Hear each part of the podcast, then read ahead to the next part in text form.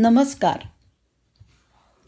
आज आपण ऐकूया ग्लोबल वॉर्मिंग आणि एव्हरेस्टबद्दल ग्लोबल वॉर्मिंगमुळे हिमालय सतत वितळत असल्यामुळे तो जास्त जास्त हिरवा होतो आहे.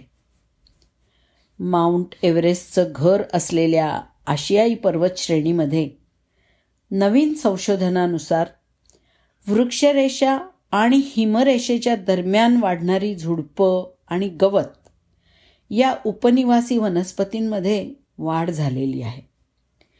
इंग्लंडमधील एक्सेटर विद्यापीठातल्या शास्त्रज्ञांनी सन एकोणीसशे त्र्याण्णव ते दोन हजार अठरा दरम्यान एव्हरेस्टभोवती चार वेगवेगळ्या उंचीच्या प्रदेशामध्ये वनस्पतींच्या वाढीच्या प्रमाणाची तुलना केली.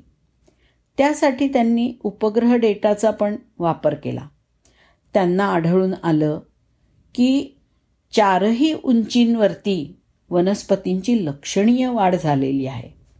आणि सगळ्यात जास्त वाढ समुद्रसपाटीपासून सोळा हजार चारशे आणि अठरा हजार फूट या दरम्यानच्या उंच भागामध्ये दिसून आलेली आहे.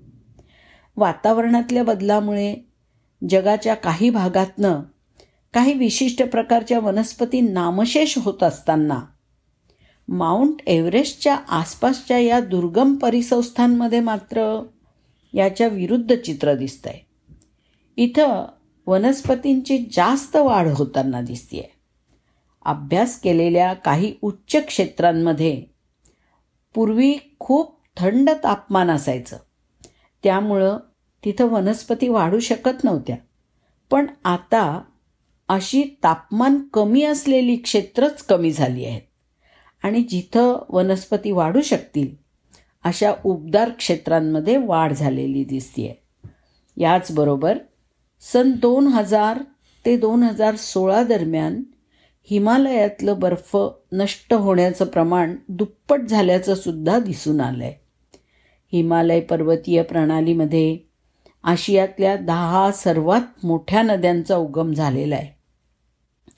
इथं बर्फ पडतो आणि वितळतो.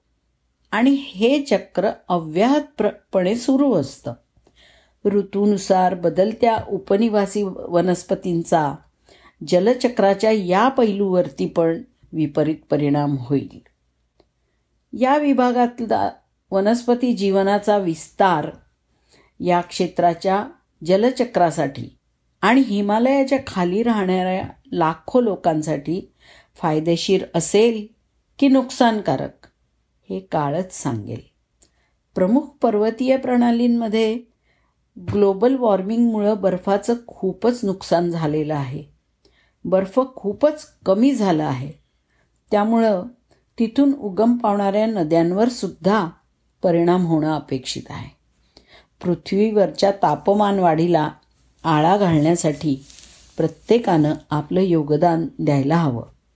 काळाच्या हाका ऐकून वेळीच सावध होणं हेच शहाणपणाचं लक्षण आहे. धन्यवाद.